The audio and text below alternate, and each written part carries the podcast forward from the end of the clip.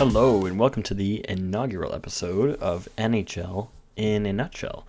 My name is Hunter Miller, and I will be your host every other week as we drop our episodes. If you're not familiar with myself, you can find me over at Off the Rail Sports Podcast as well. But uh, this is a new episode that I wanted, or a new show that I wanted to drop, uh, just featuring me, myself, and I every week, just getting more comfortable discussing into the microphone and giving fans of the NHL bi weekly updates of things that they might have missed. Now, the podcast will be formatted yeah, probably in a similar way of what you're used to. You're going to have um, myself introducing the show, obviously, to start off. You're going to have about two segments every single show. We're going to start with the big three, and I'll get into more of that in a second. And then we're going to go into the team of the week and that could feature a, a, ton of different things. This week, I didn't have time to line up a, an interview, but uh, the team of the week is going to be formatted. Basically, I go in. I, I guess I'll start with uh, what the big three is going to look like because that's what we're going to start off with first. Uh, the big three, as silly as it sounds, it, it's it's pretty easy. Big three is what we're going to focus on uh, throughout the first five ish minutes of the show discussing big three key points, uh, pieces of news that you need, as a NHL fan need to know. And this podcast is going to be very, very targeted towards that group of people who, yes, you may have seen, hey, you know, Vasilevskiy's hurt or, or something happened in the NHL. That's great. It's it's easy enough to read a tweet, but I'm going to try and do my best here in the 10, 15 minutes that you guys are going to give me to to talk about that a little bit more rather than you guys seeing that in a tweet. So I guess we'll kick off. So the big three is the first segment of the show. It's very exciting. Maybe we'll get some music in uh, as we progress every other week. I'll create some a little bit of, of music to, to kick off the segment, but we'll we'll start with this. So big three this week. We'll start off by discussing what just happened, actually. The most recent news Trevor Zegras with the Anaheim Ducks finally gets to report to training camp. Uh, he signed three-year deal at $5.75 million a year. Now, if you're familiar with the situation, Trevor Zegras was a restricted free agent, and they needed to, to sign him so he could be able to report to camp. Uh, he's been sitting out since camps opened about two weeks ago, just waiting to discuss deal with with Anaheim. Um, if you read reports as I have, you've seen that it looked like Anaheim was always going to be looking at a three or four year deal for Trevor Zegras.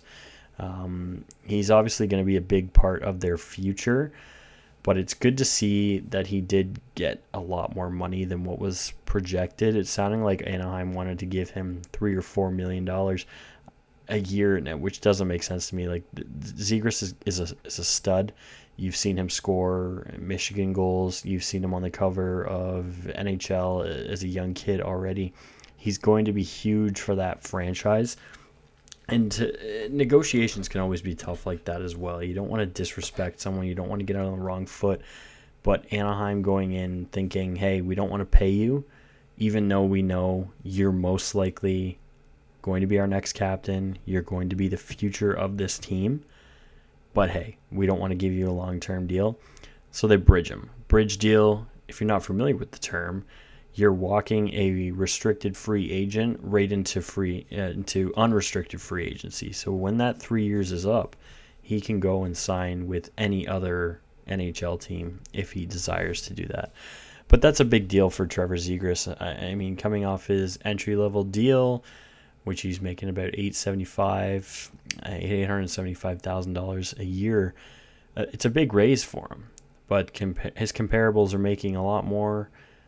Um, you look at Cole Caufield, who signed a seven or eight year deal at, at big money.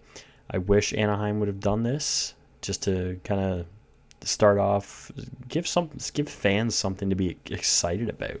Like, not only do you drag this out when you're a team that's not close to spending at the cap, you're not allowing one of your best players to get into camp, and now it's a big story as if you don't want to pay your guy what he's worth when you have all the money in the world right now. You're not paying any other stars on your team.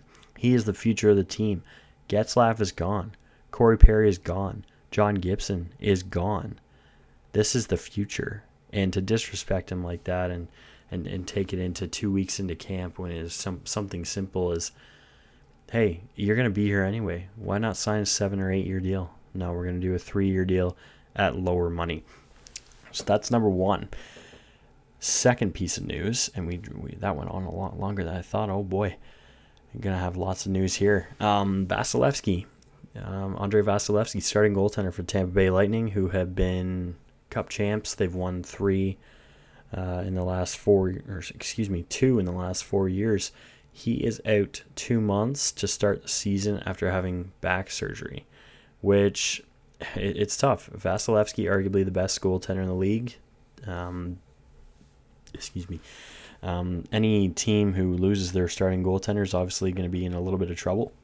But for two months, that's it's going to be tough for Tampa, especially the way the Atlantic Division is this year. You have the Toronto Maple Leafs, who are always up there and competing and always getting 100 plus points. You have Florida, who just went to the Cup final last year. They're going to be wanting to to get back. You have Ottawa, Buffalo, Detroit, who have taken another step. This is going to be a big, tough task for for Tampa without their starting goaltender eh, for two months. Like, and they don't have a great, solid backup. Um, it's it's going to be a really difficult task for, for it's going to be difficult two months for for Tampa and we'll, we'll see what happens. But you know, we'll move off of that one because the bigger story in Tampa, which is shocking, it's shocking that we have a bigger story than their starting goaltender being out.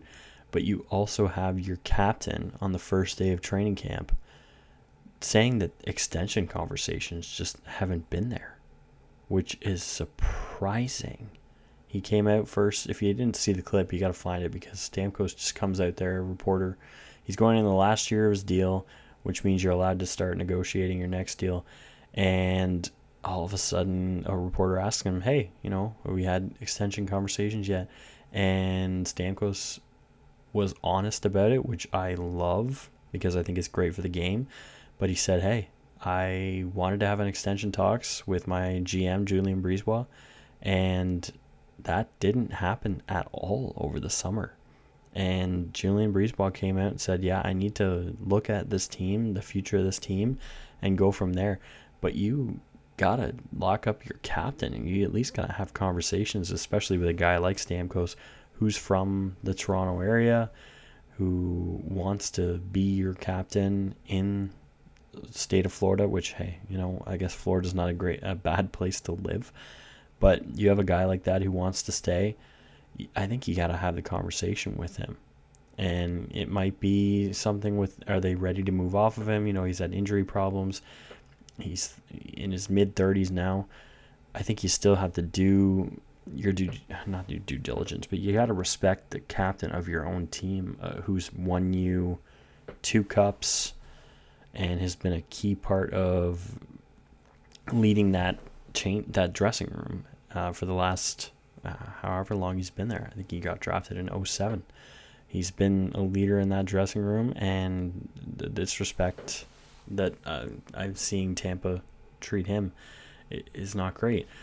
Second segment of each show, we're going to be looking at a team of the week. So, depending on what's happening in the news, um, I'll be looking at the team of the week. So it could be a bad thing, it could be a good thing. This week, it's a bad thing. Um, the the Ottawa Senators are my team of the week, and it's it's not in a good way. Now you might look at it and say, "Hey, Hunter, they just finally had a new owner come out. They they brought explain or they brought him out to the media. We got a great look at him. It's fantastic. That's great, but what's happening within the organization with Shane Pinto is, not good in my opinion. If you're not familiar with the story, Shane Pinto is a restricted free agent, and he has yet to sign. Just like Trevor Zegras, it's been it was two it's been two weeks since we started camp, and he's not allowed to skate. And it doesn't sound like it's not a lack of him want, not wanting to be there. He wants to be on the ice. But for some odd reason, Ottawa can't make the money work. They can't afford to sign Pinto. It's reported they're looking at signing him $2.5 million. They can't fit that in the cap. We are two weeks into the into camp here. You have to be able to figure out how to fit that into your cap for your third line center who scored 20 goals two years ago. Now, last year, I get it, he got hurt, but that's a 20 goal scorer that you are just having sit at home waiting for you to find a way to move money. Now, moving money is not easy in the cap game. You know, we have a flat cap of 82 83.5 million dollars and you have majority of the teams in the NHL who are up against the cap. It's been reported they want to move on from Matthew Joseph just to get some money out. But as of right now, that has not happened. And what has happened, which seems like a little bit of a cap dump, which is not good in my opinion, uh, the Ottawa Senators have released from camp Jacob Bernard Docker and uh, Igor Sokolov, and that's that means they're going to try and send them down to the, to the minor leagues. Now, when you try and send these guys down to the minor leagues, they're going to go on waivers, which, if you're not familiar with how waivers work, if they go on waivers, any other team has the ability to claim them just because the way their contracts are structured. This is your third and fifth overall prospect in the organization, according to Daily Faceoff. That is atrocious that you're going to try and.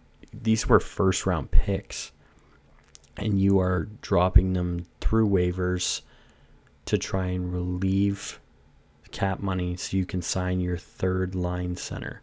To me, it just seems like bad management. It's it, it's bad. It's poor asset management as well.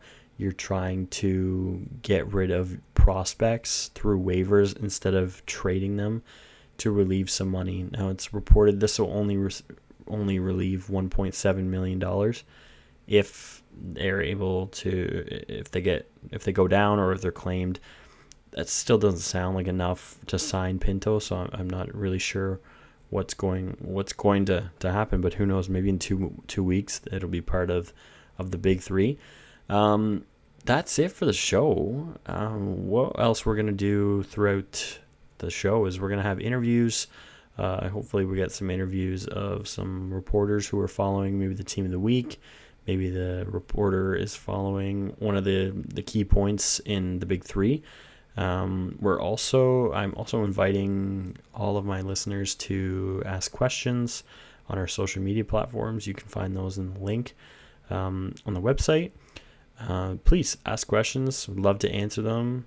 Um, I'm really excited to get this going. I'm really excited to to have a casual fan kind of understand the game a little bit more rather than just reading and, and, and seeing okay this is what's this is what's happening this show is going to be what does it mean for the league and that's the most important thing thank you for listening. You can find uh, you can find the podcast wherever you find your podcast nhl in a nutshell. I'll see you in a couple weeks